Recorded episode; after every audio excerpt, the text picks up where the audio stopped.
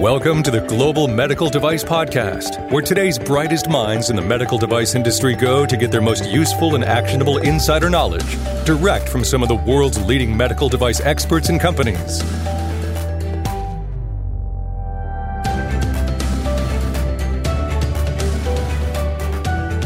Hey everyone, to the medical device professionals who are driving innovation, let's get together. True Quality 2022 in San Diego is the must attend experience of the year. So, why? Well, let's talk about community. For me, being a medical device engineer, I always felt like being kind of like a part of a secret club. Maybe not the kind with forts or secret knocks and passwords, the kind that felt like kinship. Did you route that report yet? Did you get it approved? Have you finished that statistical analysis? The kind of group that knows what it's like working odd hours, you come in early you you get home late you're hyper focusing on ultra specific problems it's sometimes it can be isolating and ultimately the joys of life that's medtech at True Quality 2022, you'll be inspired by a community of medical device entrepreneurs and operators who see each other for who and what they truly are mission driven innovators determined to improve the quality of life. If you want to take your quality to the next level, grab your seats now for True Quality 2022. June 6th through the 8th in beautiful San Diego, California. Visit our website at www.greenlight.guru to learn more. Hey, everyone, welcome back to the Global Medical Device Podcast. Today, we're going to be talking with Abbas Dhilawala.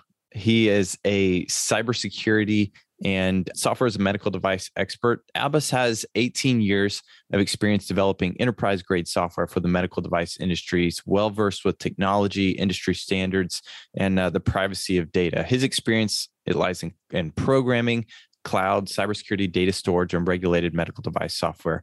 He works with Galen Data. Prior to Galen Data, Abbas worked as a software architect at Tietronix Software, where he led technical teams in creating medical device software that was successfully cleared in US and European markets. He also has a master's degree in software engineering from the University of Houston and a bachelor's degree in information technology. All that said, the thing that we want to talk to, about today is usability and cybersecurity and kind of the intersection of those two usability and software as a medical device. It's an interesting topic. It's one that we don't hit on very often. So I hope this is of benefit to you all. Hope you enjoy the episode.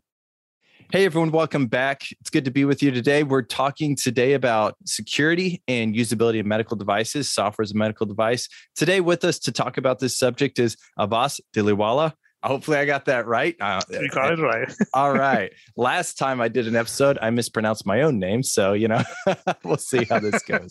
but it's good to be with you today. Let me start with a question Balancing security and usability in medical device, kind of the proposed topic of the discussion today. There has been a lot of discussion about security, cybersecurity. How does that play in, or how is that even a balance with usability? Can you can you explain that a little bit? Sure. So uh, my from my position as, as a chief technology officer, I'm into product development, right? So I need to develop products that people will use. Obviously, in healthcare, cybersecurity, and cybersecurity in general, but specifically healthcare, huge focus. And so we have to kind of uh, be aware of it, uh, address uh, all the issues that come up with. Um, the FDA has come up with, you know, recently a, a even newer version of its uh, FDA guidance, um, and a lot of information, a lot of things. So we have to do all that stuff, right? It's important to do cybersecurity. But ultimately, if you make the product in a way that's hard to use, you can be secure. But if nobody uses it, it doesn't really matter. You know, there's a there's a, a quote uh, from a famous cybersecurity researcher saying the most secure product is one that's hidden in a titanium shell uh, with nuclear, uh, you know, weapons around it, uh, and even then, it's not sure if it's safe, right? So there's always going to be a balance. You have to obviously look for security, but you have to ensure that people can actually use the product. So they're getting out of the product what do you want them to get out of the product, as much as while balancing security. So it's a balancing act, and it's not easy, and you have to kind of make uh, trade-offs here and there. Um, but that's kind of what we want to talk about. Okay, now that sounds good. And so, looking at that, so cybersecurity obviously it's a requirement. How is it we should approach these things with with usability? Usability, there are standards around usability as well. What's the approach you typically take?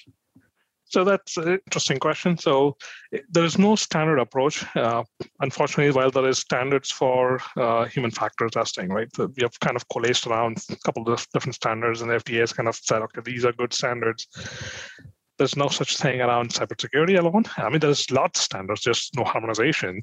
And then there's no harmonization around addressing usability and addressing cybersecurity. So that's a big gap, which means that there is still a evolving field of how to do that.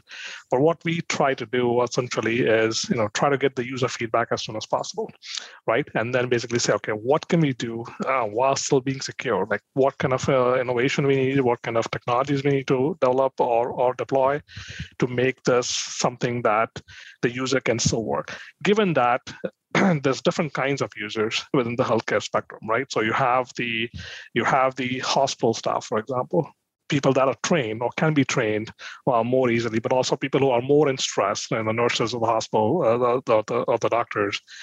So you account for that, that you can train them on a certain way, but you also have to account for that. Maybe there's just too much stress and there's an emergency room and the doctor needs to know what medication i cannot give to this patient i need to log into the ehr to get that and i have seven different passwords i need to try before getting in that doesn't work right but you can train them. Then there's this spectrum of the kind of patients which uh, you know they're on the gamut from uh, somebody who's very good at technology to someone who just hates technology.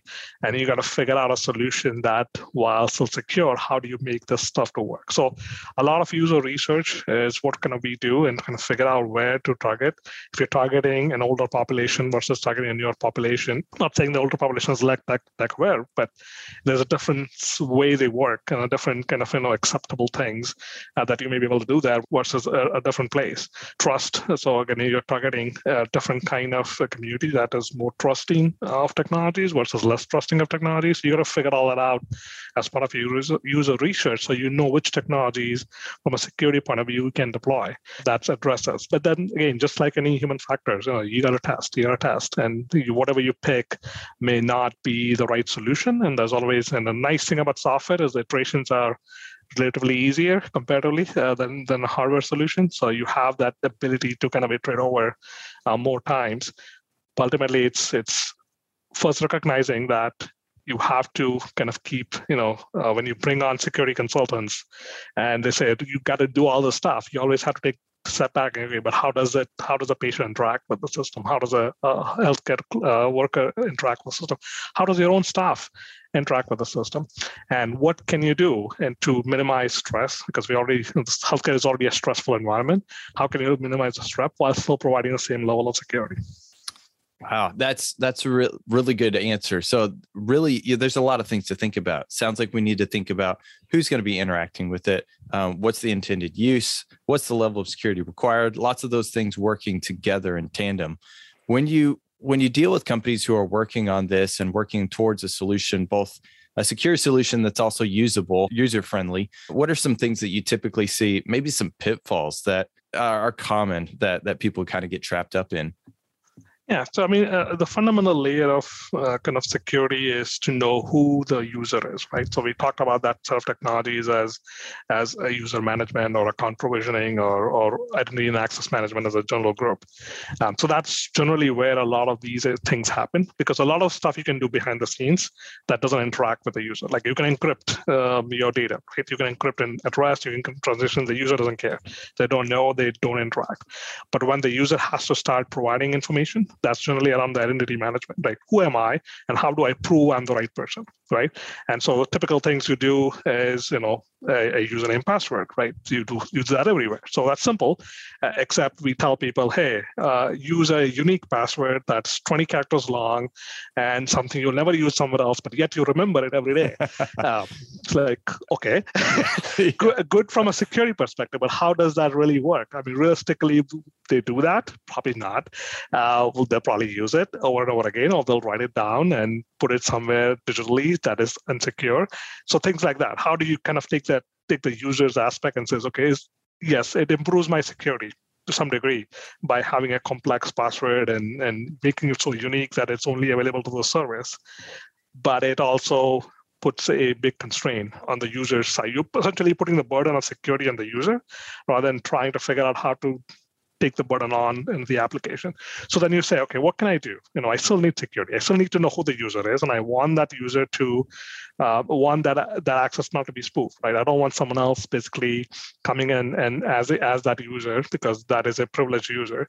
So again, you can start classifying different users. You can say, okay, these are my regular users. They don't have a whole lot of privilege in the system, like my patients. They only see their data. These are my administrators that can do a lot of damage, right? So can I deploy different things for different kinds of mm. uh, user types? Can I make the administrator go through a more rigorous proving point because their damage is much higher. And here I maybe I can figure out a different way of interacting. Can I start using things like can I use their uh, other credentials? Like can I do single sign-on? Right? Can I start using their Google or their Facebook or things that they already use, uh, their credentials and stuff uh, deploying my own conditioning system. How can I do that? What are the risks there? So again, it all comes back to risk management, like anything in healthcare or anything medical yeah. device. You know, start with the risk and kind of figure out where the risks are, but think about it instead of just saying, okay, everybody needs a username and password. Can I have different layers uh, of that? And depending on the kind of the harm done, can I deploy different solutions that are more user friendly to some of the group at least? That makes sense. Yeah, I was flying recently and they let me do a trial run of the clear eyes thing where they looked at my eyes, the biometric. And I'm going to lead into that in a, in a minute to ask about potential future, I don't know, technology that's out there. But I, I also thought immediately, uh, well, what about the, the, the fingerprint scanner on your, maybe your MacBook?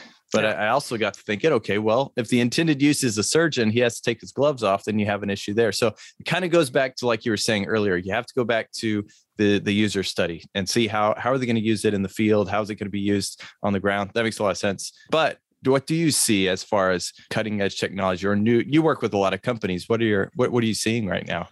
So bi- biometrics is absolutely something that will help. Um, the problem is either the the technology is not as secure currently, or there's just too much burden uh, to be put uh, to get it working consistently. So again, on my phone, um, you know, we have the fingerprint scanning, we have the uh, the face scanning, uh, the face ID and stuff, and you know, there was an iris scan. I think uh, Samsung had it delivered a few years ago. It never really worked. Yeah. Um, and but the, it's getting better right? So the, the, the fingerprint scanning that was 10 years ago wasn't very good and wasn't very secure. Today it's much secure much more reliable. Uh, you still have a backup plan though because you know, i can get a cut or my fingers can burn or, or i may be wearing uh, in situation i may be wearing uh, gloves or something else um, things like that. So you still need a backup. So i think we will see more and more biometrics being deployed but you still always have to, from security perspective, you know, what is the weakest point? So if you still require them to fall back on a password or a code, and that code is no good, or the password mechanism is no good, you still have the same vulnerability, right? Hey, somebody can get in. So you just have to, unless we can come up with a, a much better solution uh, in terms of biometrics, I think we'll still have that that discussion around. As far as biometrics is concerned, I think uh, this few different things. Uh, there's the there's a palm scanner now uh, that people are experimenting with, which looks at your blood flow. So I'm not quite sure how that works, but there's some unique apparently there's some unique pattern in how your blood flows in your veins, uh, and you can you can come up with a signature uh, that it's still cutting edge. It's wow. still uh, it's the thing that it's useful. It's it's touchless. Um, and it can go through anything you wear. So if you're wearing a glove because it uses an IR uh, signal, and you don't have to touch it, so that was good for like you know in the COVID situation where people they want to touch things. So it um, could go through a glove, you say? Through a glove because it wow. uses an IR to scan your blood. So it's useful in healthcare because as a surgeon, I can yeah. I can you know use that. I don't have to take out stuff.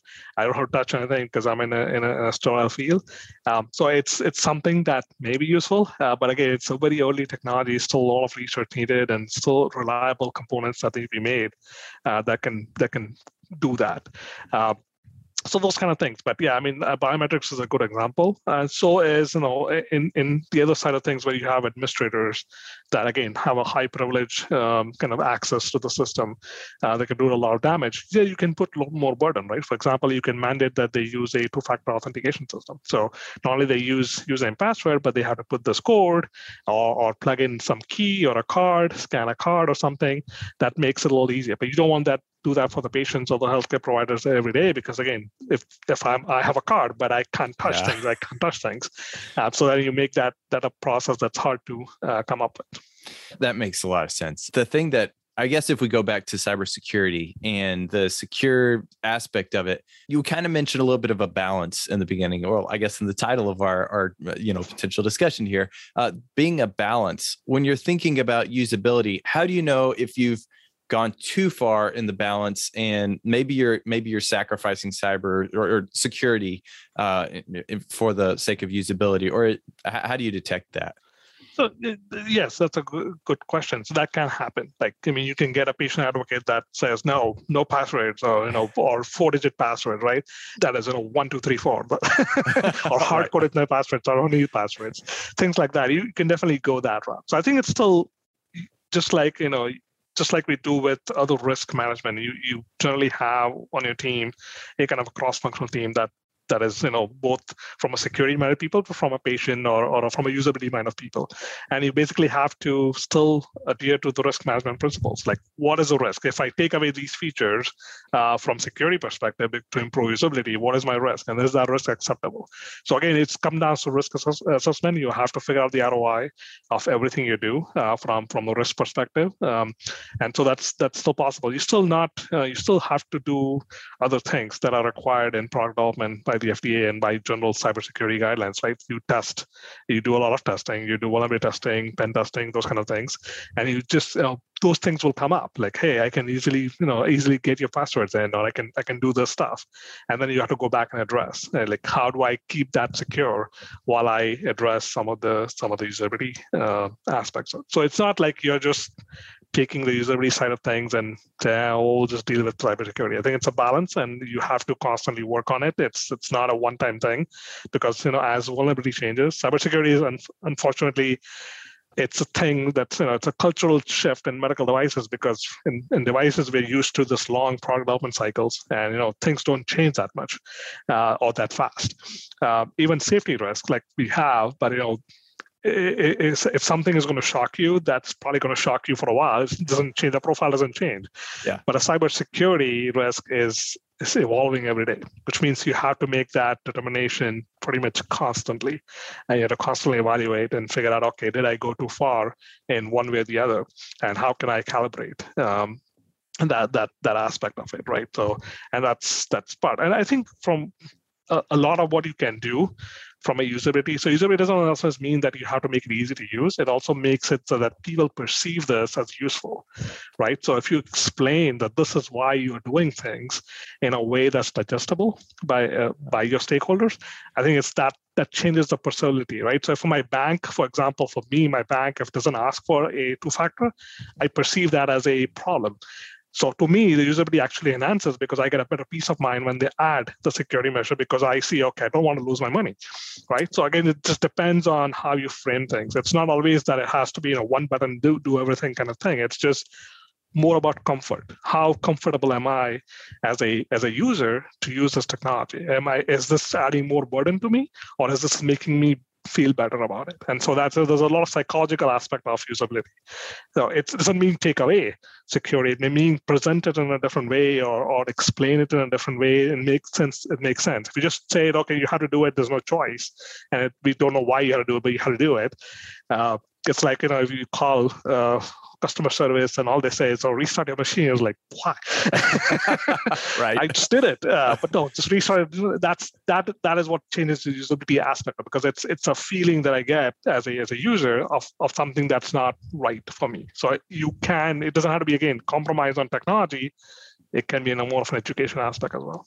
So that that's really interesting. It, it, it piques my interest a little bit because you talked about earlier about user populations or maybe the different people who are going to be using uh, the the product um, whether it's in the you know professional health field or maybe just a, a, a normal layperson. I don't have a great word for whoever that may be myself maybe but are there different studies that have all been done already across different populations for the usability for this type of thing. And I'll give an example. So when I was in the field, so we might have something that needed to be a right hand operation. So we would look at a right hand for a um, 95th percentile male, and that was kind of your standard. You had to at least be that. Is there something similar for? Um, no, no, unfortunately, no. And part of that is because it evolves and it, yeah. it's a contextual thing, right? Again, I talked about the bank experience, and uh, because it's contextual to my risk of losing money, I take that as an okay thing. If the same thing happens other places where I'm just you know I'm logging into a site to get some information, but I'm not providing any data, but it still makes me go through the hoops. Same mechanism, but I feel differently, and so it, it's very contextualized. Uh, it will depend again on, on a very specific device to device or system to system kind of thing, and that's why I think a user research or a user study upfront um, can can give you a better sense of for this context for this use what is something that the population the population targeting what, what is some of the things that they they will feel about how about using it. Again you start to balance. Security is important I want to be very clear. Security yeah. is super important because uh, I mean we see you know all the, all over the place. It's not you know when you build a system or a device, uh, and you take it to the hospital, it's not just a risk on the on the device or your system, but it could be a risk, you know, broader risk. The hospital could be compromising their systems because you connected your device uh, to their to their network, and that could lead to you know a much bigger risk, uh, uh you know, uh, platform in, instead of instead of just device. So the attack vector is much bigger than. So things like that. You have to be very careful. Security is important. The question is though, we've been always been there's been a push now is to like make everything secure. And it's like, okay, yes, great, but let's just take it back and make sure we do it in a way that we're not putting a lot of burden on people who are already burdened um, with the healthcare system. Yeah, that makes sense. You know, you you also have the user your usability in certain aspects of your device. I my mind goes to like the SBOM. You know, we think okay, we got a requirement, we got to do an SBOM, but think with the the the end use in mind. If that hospital has to metabolize that information to search for potential other vulnerabilities then it needs to be uh, you know something they can digest. So there's a user aspect even of that but i mean that gets a little bit away i guess from the that's just a part but yeah thoughts i don't know. No i mean that that's true and then the SBOM is something that you know now the, in the at least in the next this draft guidance they've asked for explicitly. Um, and it's good it's a good thing uh, because you know we always talk about supply chain but we never talk about supply chain risk. Um, and in you know there's supply chain risk in terms of manufacturing, in terms of quality, but now we, we have to talk about from a software perspective, supply chain risk in terms of you know cybersecurity. So it's a good thing. Um, there is several standards now and several tooling that comes uh, with those standards that help to kind of digest um, some of that stuff. Uh, you know, we, we use our internally, we use an SBOM um, and we use a system called CycloneDX or a format called CycloneDX. And there's tooling that we use because same problem was I don't want my engineers trying to go through a 700 page JSON uh, to figure out what's going on. I, you know, you need tooling, but having standards is a nice thing because then you can develop toolings around that. And the tooling, you know, we use and it tells us all the vulnerabilities out there without having to go and find each one. It just uh, tabulates all that for us. So it, it helps us as an engineers do better product development. And then similar things can help a hospital keep track of 100x that information because they have so many devices and so many systems. Um, ultimately, tooling can be developed, and I think it's a good thing that people are moving towards a more standardized system.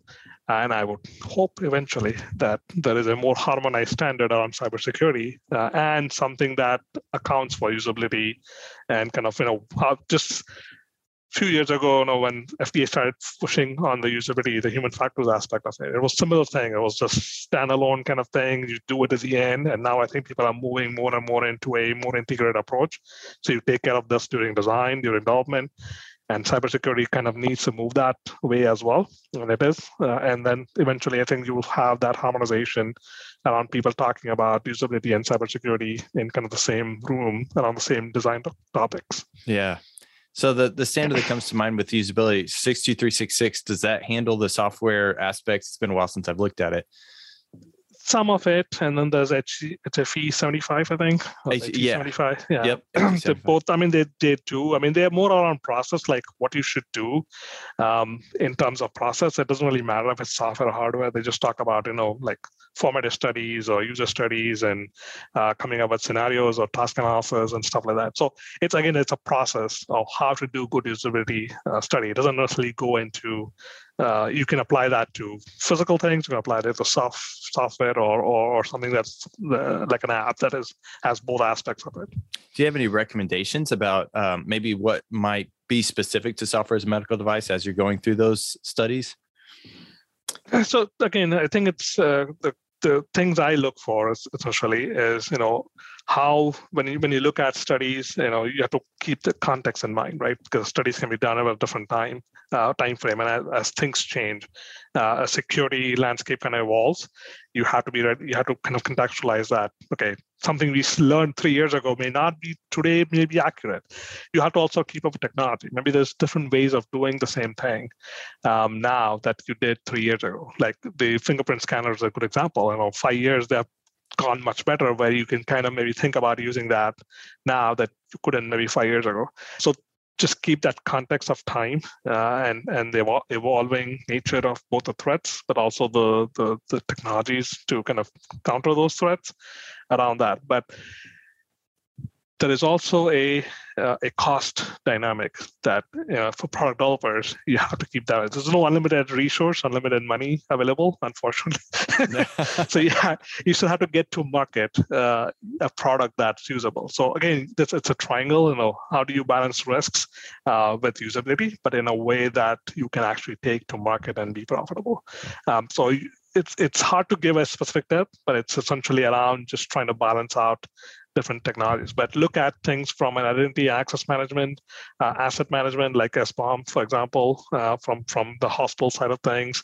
Uh, how do you do your vulnerability management? How does that impact uh, your design decisions that you made from usability perspective? So a constant analysis of you know what vulnerabilities out there, and if my, my me using my iris scan uh, and the component I use is going to be affected, can I swap out the component or do I need to now create an alternative uh, way to use my system? So things like that, and how how how things can I update uh, remotely? Things I have to build into the hardware because hardware is hard to change, right? So I can change my algorithms, I can change, I can put a new firmware that does different things, but I can't change. If I have an iris scanner built in, I have an iris scanner built in. I can't do anything about it.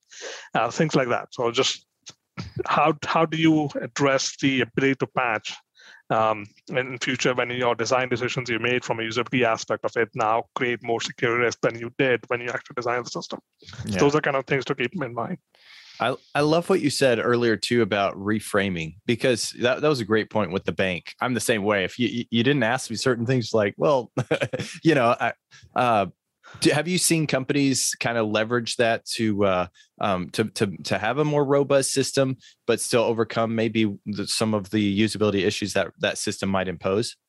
So I, I know a few companies that have tried, uh, and I say tried because I don't think there's any whole lot of success stories, especially on the hospital. Yeah, because yeah. I've still seen the same complaints. Uh, it's like, oh, why do we need to? And we actually had a, a doctor who's an entrepreneur, as a customer of ours, and he was very critical of our security measures because like i don't want to i don't do this this and that and we had to but sit down and explain look you know here's why we do it and here's why you should leverage those things in your system and as we as we started reframing it kind of he started understanding, but he's still a surgeon. And he sees this issue in daily life. He's trying to help the patient. That's the only thing matters to him is how do I help the patient? And technology comes in my his way rather than assisting him. And so he has this kind of, you know, uh, a block. So I don't want to do any of that. So I don't know if it's successful, but it at least calmed him down and made him, made him uh, use the system. You know, you had to tweak some stuff, but it allowed him to kind of be comfortable with that uh, aspect. But I think I think we still have a long ways to go to kind of do that at a broader scale, uh, where we can kind of re-engage with physicians or, nurses uh, and even patients um, to kind of establish that landscape and say this is important and this is why it's important this is why we ex- expect you to kind of you know take this little bit of uh, inconvenience but because this is this is useful. And it again with a bank it's always personal right? So my money gets lost. Uh, that's important because you know it affects uh, the, the psychology of things. It's like when it's it's affecting you versus it's affecting someone else. I'm not saying people don't care about other people but there's, there's an yeah. imbalance between how, how you care about yourself and other people. And and so i think that that reframing hasn't really happened that in in, in the healthcare is like it's affecting me versus it's affecting somebody else's system. And i think part of that is we the valuation kind of value our data right? Uh, does, do patients really value the healthcare data they say yes when you ask them, but do they really value it? Um, you know, do I really care uh, my vaccination record is safe? Uh, in theory, yes, but maybe, maybe not. I don't know. Right, right. yeah, I so I mean, that. things like that, right? It, it, is, it, is it affecting me personally? And if, unless that happens, it's kind of hard to make that case to to you as as a person. But I guess with HIPAA, you really, as a developer, you don't really have any choice to say, well, yeah. What are your thoughts there? Yeah, no. So I mean, HIPAA does have you know certain requirements, right? So things like you know you have to have an identity management, right? So there's no way around it. But HIPAA is also very general and can and in many cases and you can use many different things to kind of satisfy those requirements. So like uh, you can do identity management differently. You as you said we talked about uh, there's there's even a, a ways to do passwordless systems um, if you have a phone. Technically works with HIPAA because it has identity and has you know ways to identify a single person things like that. Uh, it works even with uh, CFR 11 you know digital signatures and stuff. So the, those guidelines or those regulations are pretty broad and they allow different technologies to survive. So you have, still have the uh, menu of choices to implement uh, still complying uh, with, with HIPAA. Okay. Okay. Cool.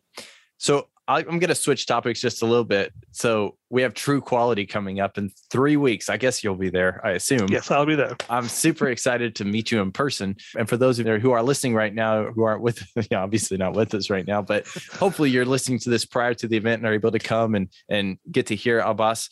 You agreed to speak there, and uh, I don't have the topic in front of me that you're going to be speaking on. What are your? What, why did you agree to speak? If you don't mind me asking. So one is, you know, we've known Greenlight since like five years now. Um, so in fact, a short story, you know, when we started our company, the first thing we said, okay, you know, how do we how do we uh, get our name out right? We're a software company uh, that's doing a product a software product in healthcare. And what do we do? We have no idea. We're the first time entrepreneurs and we came from a healthcare background and did medical device software for years but we never ran a company we never did any other stuff. And we looked around and i saw greenlight guru everywhere. Like no matter what i search around healthcare i see greenlight guru. So like obviously they've done good at marketing. So we find uh, nick's uh, phone number and we give him a call very cold call and he picks up and he talks to us for an hour. And he tells us everything they did everything greenlight did uh, to essentially when when greenlight was on similar stage. And we've been friends since, and it was very useful. Um, and we talk, and we've been working with uh, Greenlight. So that was one aspect of it. But also other part, you know, we've done um, webinars with Greenlight. We've done other other like I haven't done a podcast, but I think a couple of my co-founders have done podcasts, and we always find that to be very useful. Very useful from a content point of view, like discussions, you know, important discussion, but also other Greenlight Guru podcasts that you have. I've listened to several of Jon's uh, uh, stuff. He, I think he interviewed our CEO of last year, I believe, and and, and things like other things like that, and always very informative. Even for me, that I've been in, in the healthcare industry for almost 17 years now, I still find them to be super informative. Um, and so that's the real aspect of it is like I like the format. I like the fact the, the quality that you guys put in into the these events. Um, and we just have a good relationship with Greenlight, and it's always been a very good. So that's all that added up to me agreeing to kind of come there and and, and to the, our company to be there uh, as well. Yeah, well, that's great. Well, I can't wait to to hear your talk. I mean, I'm sure it's going to be great. You, uh, I love the the the combination of usability and cybersecurity because we have been focusing a lot on cybersecurity, which you know rightfully so. Um, but we can't take our eyes off the prize. You know, what the intended use, the, the the quality of patient, the improvement to the quality of life to the end user. So. Any other thoughts or, or things you'd like to to? I, we covered a lot of ground, but I don't know what I don't know. So what what other things am I missing? I think we covered pretty much everything. I mean, I think uh, uh, ultimately, I think it's still an evolving thing, right? Yeah. So it, it's, it's a lot to learn, a lot to um, fail at and learn and and and find good solutions. Um, and it's it's something that will never end. Like even in 20 years, we'll be talking about it because it's it's essentially a balance, and the balance has to be kept um, constantly. And uh, there's always going to be imbalances uh, in in certain times, and you just have to keep it keep working at it. Uh, but I think the point I was trying to make today with this this talk, hopefully I made, is there's a lot of push on cybersecurity, as you said, rightfully so. But let's not, uh, you know, take away the the convenience or the, the, the usability aspect completely out of the picture. Uh, so fine, let's find a way to kind of balance and, and, address both the usability and cybersecurity. And you know, from that, some innovations will come, right? So we'll come up with new, new ways of doing things or new technologies can be improved upon or, or implemented um, that will address that. But if you if you take away that problem, then there's nobody working on it. So keep focusing on there's a problem of usability when you put too much cybersecurity controls around that, especially user-facing controls, and let's figure out a way to kind of have the best of both worlds. That's great. And you covered a lot of ground as far, like you said, um, there's lots of different ways to have that marriage of usability and cybersecurity. So um, I love all of the different tips you gave. It's great. I think this is going to be a very uh, valuable um, session, especially at True Quality. If those of you listening are able to come, definitely, definitely drop in and say hi to Abbas. Tell him you know him personally now because you've met him on the podcast. So, um, any last words before we kind of wrap this up? This, I think yes, yeah. yeah, keep keep at it. yeah, yeah. Don't give up on cybersecurity. Don't give up on usability. Thank you all okay. for listening. You've been listening to the Global Medical Device Podcast. If you're interested in learning more about why we do the, the podcast, why we do all the different things, even the things that Abbas had mentioned, um, head over to www.greenlight.guru and check out the uh, the software that we're putting together or have put together, the only medical device success platform built for uh, medical device professionals by medical device professionals. We will see you all next time. Thank you. The medical device industry is nothing if not unique. So we built software that works the same way. Greenlight Guru is the only quality management system designed by medical device professionals to meet the unique needs of medical device companies. Our cloud based platform allows companies to bring safer products to market up to three times faster while reducing risk and lowering cost. Visit www.greenlight.guru today to request your free personalized demo of Greenlight Guru.